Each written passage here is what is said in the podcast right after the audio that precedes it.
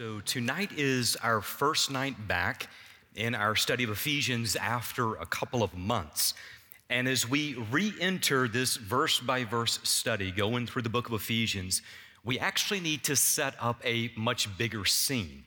And the scene that needs to be set up is actually one that takes place in the gospel records just before Jesus' crucifixion. So I want us to go back in our memory to Jesus' journey just before the cross. And we need to set up some pieces because it's pertinent to what we are studying tonight. So Jesus was on the precipice of the darkest, most difficult, most demanding day of his life. In less than 24 hours, he would be betrayed by Judas, he would be denied by Peter, and he would be tried as a criminal. In less than 24 hours, he will be stripped of his clothes, he will be mocked by many, and he will be spit upon. The adoring crowds will give way to angry mobs. He will be beaten mercilessly. He will be nailed to a Roman cross, and he will die an excruciating death in front of his mom. Jesus knew all of that was coming. In less than 24 hours prior to those events, he spent a significant amount of time in prayer with the Father with a very specific focus. And it's not unusual to find Jesus in prayer through the Gospels. He would often leave the crowds and go to a deserted place. He would go to the mountains. He would leave early in the morning. He would stay up late at night. He would get alone with the Father in prayer. The fact that he was praying is not the big piece that I want to bring out, but the fact that in John chapter 17, we get one of the clearest glimpses to the specifics of what he was praying. And that's different. It's different to find out what was he actually praying back to the Father. So in the text in John chapter 17, it tells us that Jesus lifted up his eyes and said, "Father, the hour has come."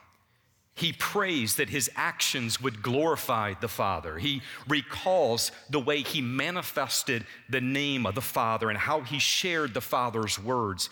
He recounts the fact that he had been sent by the Father and he is about to return to the Father. And then he says this Holy Father, keep them in your name, the name which you have given me, that they may be one. Hold on to that idea that they may be one, even as we are one. Now, they is referring to his disciples. As he continues in prayer, he prays that our joy may be full. He prays that the Father would keep us from the evil one.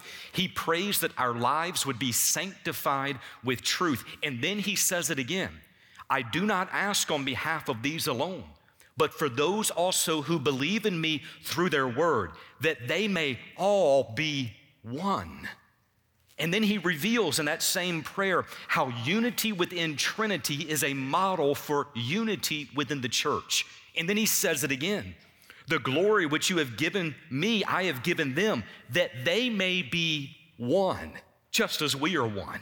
And then he reiterates it a fourth time by asking the Father to keep his disciples perfected in unity. Now, remember, this is 24 hours away from his death on the cross. And 24 hours in advance of this, not only is he praying and interceding on behalf of the church, but he's very specific in his prayers. He prays four different times that we may be together as one, united as one, that we might come together as one. So the question is, why is that so important to Jesus? The next question is, what does that actually mean? If you're talking about unity, what does that look like? Does that mean that we just really get along with each other? Does that mean one in purpose, one in mind, one in mission? Like, what does that mean that we would be united as one? And why is it so important that Jesus would take that time just before his death on the cross to bring that up in prayer four times to the Father? Well, the answer to that question is the focus of our text for tonight. So I invite you at this time, go with me in your Bibles to the book of Ephesians, chapter number two. Ephesians, chapter number two. We're going to be in verses 14 through 18. And I want to address the topic of Jesus' prayer, this idea that we may be one. But I also want you to see that this is a centerpiece within the Apostle Paul's teachings. We're talking about unity and specifically, what did Jesus do that we may be one? This is what it says Ephesians chapter 2, verses 14 through 18. For he himself is our peace, who made both groups into one and broke down the barrier of the dividing wall by abolishing in his flesh the enmity, which is the law of commandments contained in ordinances, so that in himself he might make the two into one new man, thus establishing peace, and might reconcile them both in one body to God through the cross, by having put to death the enmity. And he came and preached peace to you who were far away, and peace to those who were near. For through him we both have our access in one spirit to the Father. Let's pray. Heavenly Father, we ask that your spirit guide us in truth tonight, that we would understand the significance, the importance, the beauty, the design, the need for unity within the body. God, thank you for your word. In Jesus' name, amen. Unity is more than mutual agreement, it is more than the absence of major conflict. It is a state of being joined as a whole or complete togetherness. Uh, when unity is seen, it is not only attractive, it is rare. It's one of those things that is extremely special. Uh, sometimes we get glimpses of this type of unity, maybe through books or maybe through movies. There's times that you will see unity at that level, maybe in a sports team, maybe in a strong marriage. Uh, sometimes you've read about, or maybe even you've been a part of unity like that in some type of cutting edge company, or praise the Lord, sometimes you get a chance to be a part of that in a very kingdom minded church. But unity has an attractional quality. And when we see it, it's something that we want. We want to be a part of it. So, when praying to the Father in John 17, Jesus prayed that his disciples, listen to this, may be perfected in unity. But listen to why. So that the world may know that you have sent me and loved them. That's huge part of God's plan for people believing in Him is the world seeing something different in us. Did you get that? He, he's saying when the world sees perfected unity, the world is going to think two things the Father sent Jesus, and the Father loves them. When was the last time you heard of unity in the body as a strategy for evangelism in the local church. And yet, that's exactly what he's describing. He's saying when, when the world sees this, it is attractive. It, it's going to bring a message. People are going to recognize that Jesus had been sent and the Father loves them. So, I can remember the first time I really saw unity within a church. It was during my junior year of college. I had been invited by some friends to go to a charismatic church on the outskirts of Athens, Georgia. And I accepted the invitation, but I was a little bit nervous about this invitation. I wasn't nervous about going to church, I was nervous about going to that kind of church. Now, some of you know, I've shared with you, I grew up independent fundamental Baptist, and we were warned about what happened in some of those charismatic churches. I, I was thinking at any moment the snake handling was going to come out, and uh, we were all going to be asked to, you know, speak in tongues. I, I just didn't know. And, and for those of you who might not be familiar with independent fundamental Baptists, let's just say some have been known to take the fun right out of fundamental. It's, uh, it's not exactly the, the most lively group. And, and to give you an idea of this, in my church growing up, there were men standing on the back wall of the church. There was no raising your hands in church, there was no clapping in church, there was no amening in church. And if somebody did one of those things, or if a child was acting up, or somebody wasn't paying attention, one of those men would step over, tap them on the shoulder, address it, and if it didn't change, they were escorted out the next time. That's how it was. So think about this guy, 20 years of rigidity set up in my bones, and I go sit down for a worship service in a charismatic church. Let's just say when that service started, my jaw dropped on the ground. I couldn't believe what I was seeing. Get this they had drums on the stage. That was scandalous where I came from. People had their hands raised in worship. There were multiple people. I looked around, multiple people smiling at each other all through the service. I had no idea why. Uh, it, the guy running the sound, I guarantee you, he was stone deaf because the sound never dropped below 100 decibels the entire time. So that service started, and there were things happening all around me. Like, I mean, music start moving, people all of a sudden they'd slide on out into the aisle. They, would break it down a little bit for you right there. They'd cut a rug. That service would end, they'd slide right back in. There was a part of me I didn't know if I wanted to run. I didn't know if I wanted to stay. I didn't know what I wanted. All I knew is I was watching something that was incredible, more than a different style of worship. Listen, I saw something beautiful that was happening. I saw unity for one of the first times in my life. I looked out around this congregation, and it was different generations, young, old, middle aged, all together. It was different ethnicities, it was different socioeconomic background, but they moved like a unit. When the worship was on praise, they praised together. When the songs were reflective, they, they cried together, they worshiped together. When the, the sermon was being preached, all I can say is they went on a journey of vocal affirmation together. I mean, they're talking. Did you hear that? I, I, told you about that last week. I mean, they're writing, they're talking, but it it flowed. It was together. It was a unit. When they greeted each other at the beginning of the service, get this, they stepped out of their seat I knew there was something against that in the Bible. Like once you get to your seat, like the original disciples, you're supposed to stay seated. And they walked around and they shook hands and they loved each other and they greeted each other. And it was like five minutes. And I'm just looking at this like, oh my goodness. But it was beautiful.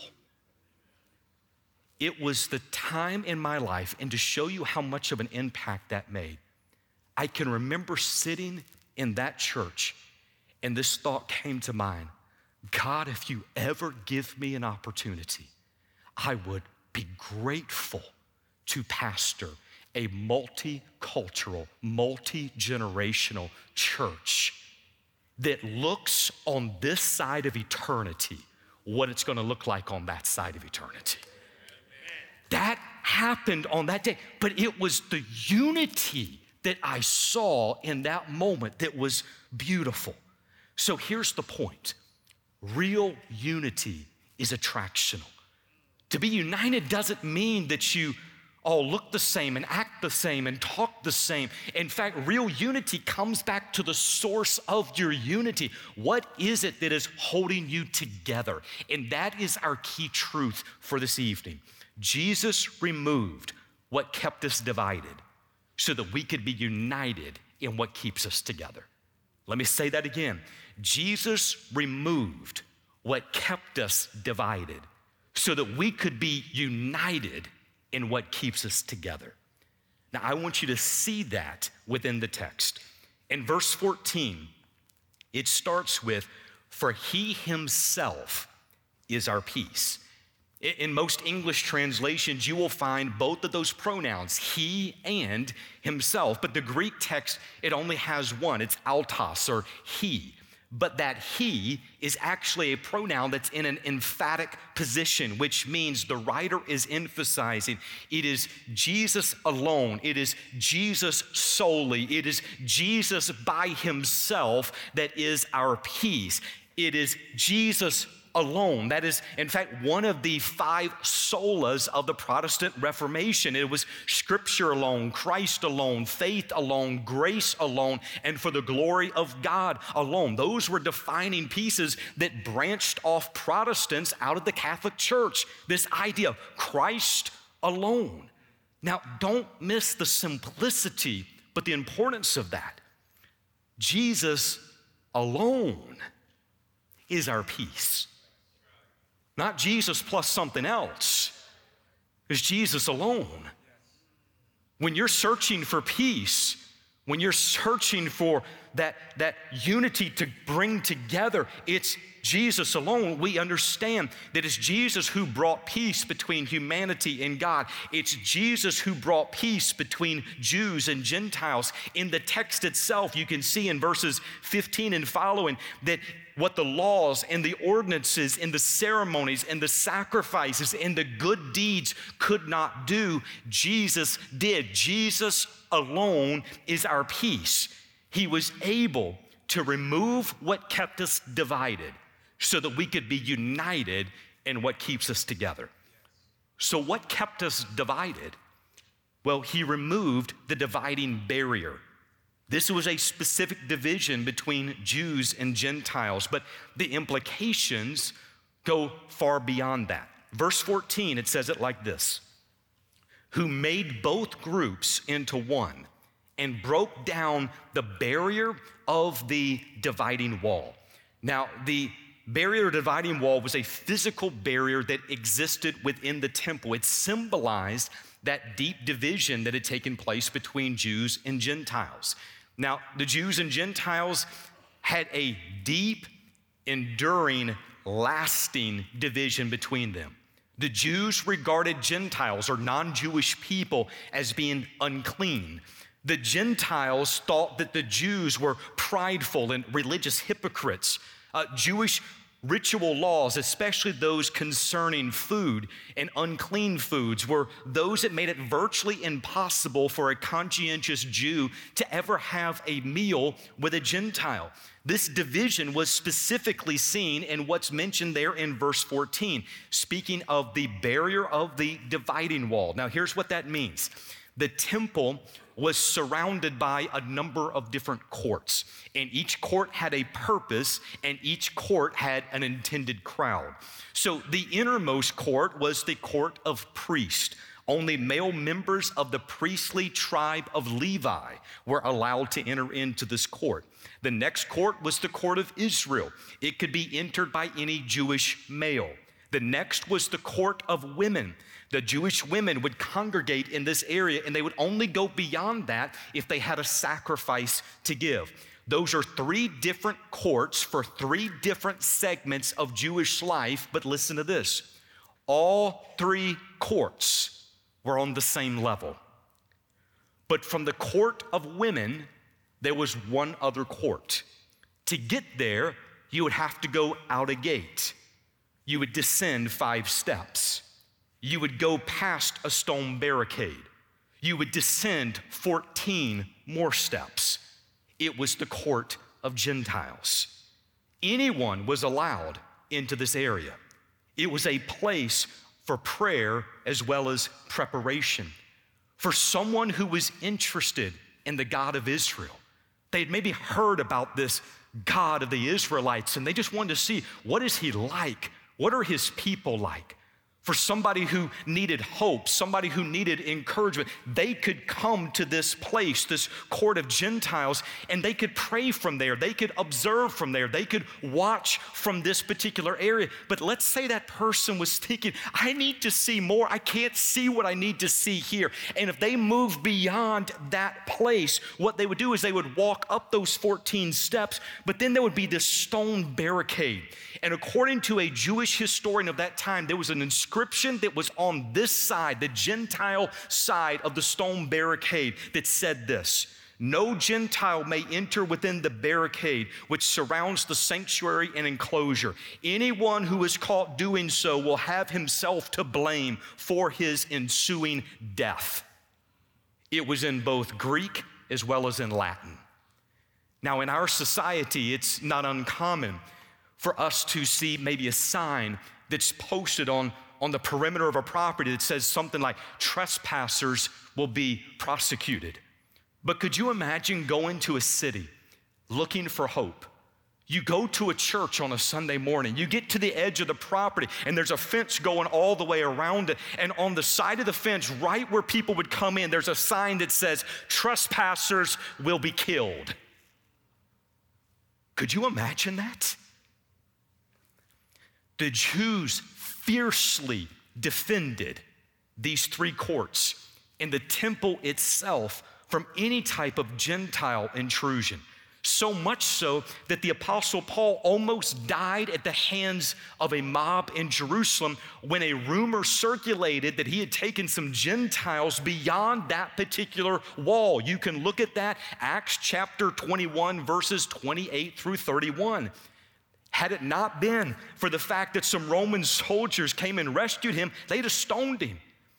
Paul is pointing back to this particular barrier, and he is reminding them of this deep division that had existed between Jews and Gentiles. And then he says in verse 14, For he himself, speaking of Jesus, is our peace, who made both groups, Jews and Gentiles, into one and broke down the barrier of the dividing wall. The physical barrier itself was not destroyed until the destruction of the temple in AD 70, but the spiritual barrier was destroyed on Calvary. Jesus alone is our peace. He also removed the sin barrier. Look at what it says in verse 15. So that in himself he might make the two into one new man, thus establishing peace, and might reconcile them both in one body to God through the cross. Jesus reconciled them to God through the cross. How did it happen? It's through the cross. This last fall, I went through six messages in the preceding verses, and we talked about the story of redemption, the story of the gospel. We, we focused on the cross, we focused on what Jesus has done. All of that is absolutely pertinent because it is because of his work on the cross that this barrier went down. We have reconciliation with God the Father. The only way anyone is reconciled to God is through the cross. Is through the cross. Through the cross, he brought both Jews and Gentiles to God. Jesus' work on the cross is what made peace possible between humanity and God. Verse 17 tells us that. It says, He preached peace to those who were far off and peace to those who were near. In other words, it didn't matter who the person was, it didn't matter their proximity, it didn't matter their position. He had the same message. Peace with God is made possible through the cross. Now, Paul highlights this message by using the temple courts. It was a way for believers to see this division between Jews and Gentiles. But listen, it was also a way for them to see a division between Jews and other Jews. So within the temple, there were two primary chambers there was the holy place, and there was the Holy of Holies. The, the, Holy of Holies was the innermost chamber of the temple. Access was permitted one time a year on the Day of Atonement, and it was restricted to one person, the high priest. And they were to come in and they were to place the blood of a goat on this, this altar in order to to pay for the sins of the people for that year. In the Holy of Holies, there was one major item it was the Ark of the Covenant. On the lid of the ark was a place called the mercy seat. And around the mercy seat, there were two cherubim, two angels. It said they were facing inward and they were facing downward. And it was said the presence of God resided above the mercy seat. It was here that the blood of a goat was sprinkled by the high priest on the Day of Atonement to appease God's righteous anger for the sins of the people of Israel.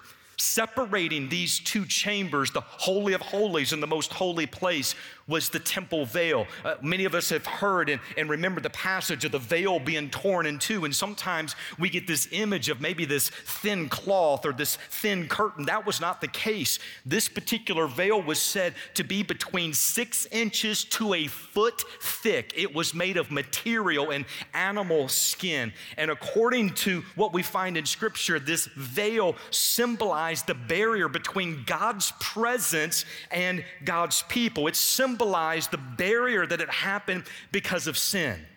Just as there was a barrier between Jews and Gentiles and warnings of death for anybody who crossed it, there was a barrier between God and people, and it also carried a warning of death to anybody who crossed it. Leviticus chapter 16, verse 2 it says, Tell your brother Aaron that he shall not enter at any time into the holy place inside the veil before the mercy seat which is on the ark, or he will die. For I will appear in the cloud over the mercy seat.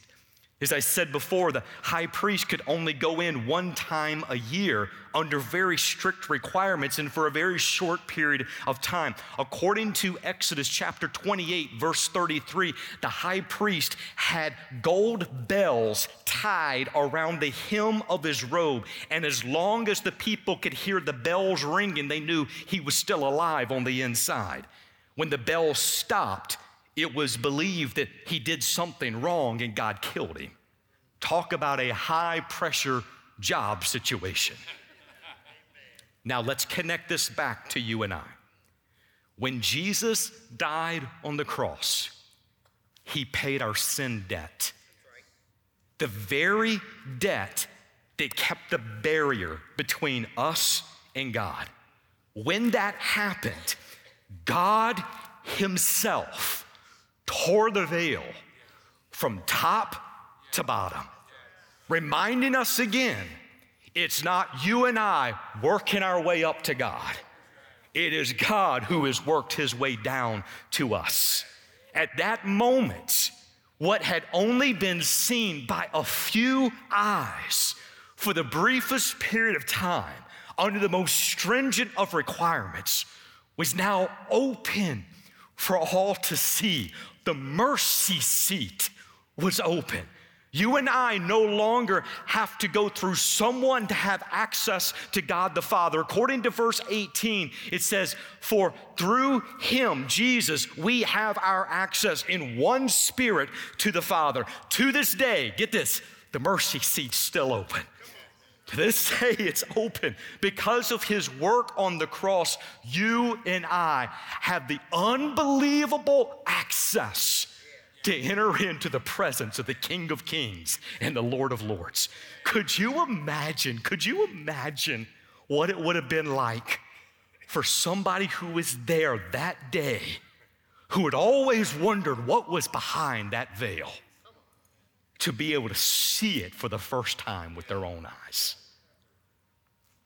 But let me also go over here and say, could you imagine what that person would think of us who every day, at any moment, we get a chance to slip behind that same veil and sit in the presence of the King of Kings and the Lord of Lords. Could you imagine what they would say? Like, Are you kidding? You all get to do that at any time? The, the sin debt has been paid. Could you imagine how others would be looking at us? Don't take for granted what Jesus has done. Don't take it for granted. So, God takes unity seriously. He removed the dividing barrier between Jews and Gentiles. He removed the sin barrier between God and humanity. He removed what kept us divided so that we could be united in what keeps us together. Now, we're going to continue in this same theme this next week. But what I want to remind you of is God takes unity seriously. When Jesus' disciples are living in unity, it gives credence to the gospel message. Jesus said in John 17, when the world sees his disciples perfected in unity, there's going to be two messages that come into their mind. The Father sent Jesus, and the Father loves them. What a beautiful picture. So today we've only addressed the things that kept us divided. But let me ask you are there areas in your life right now where unity has been lost? Are there things that have worked into your marriage? Things that have worked into your family? Things that have worked into friendships? I, I want to encourage you when God has done this much to bless us with unity, I want to encourage you if God brings any area to mind that you ask God for wisdom and grace to go and to see if you can make things right.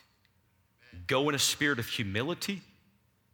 Go with the understanding that you may have some wrong assumptions about what the other person might be thinking.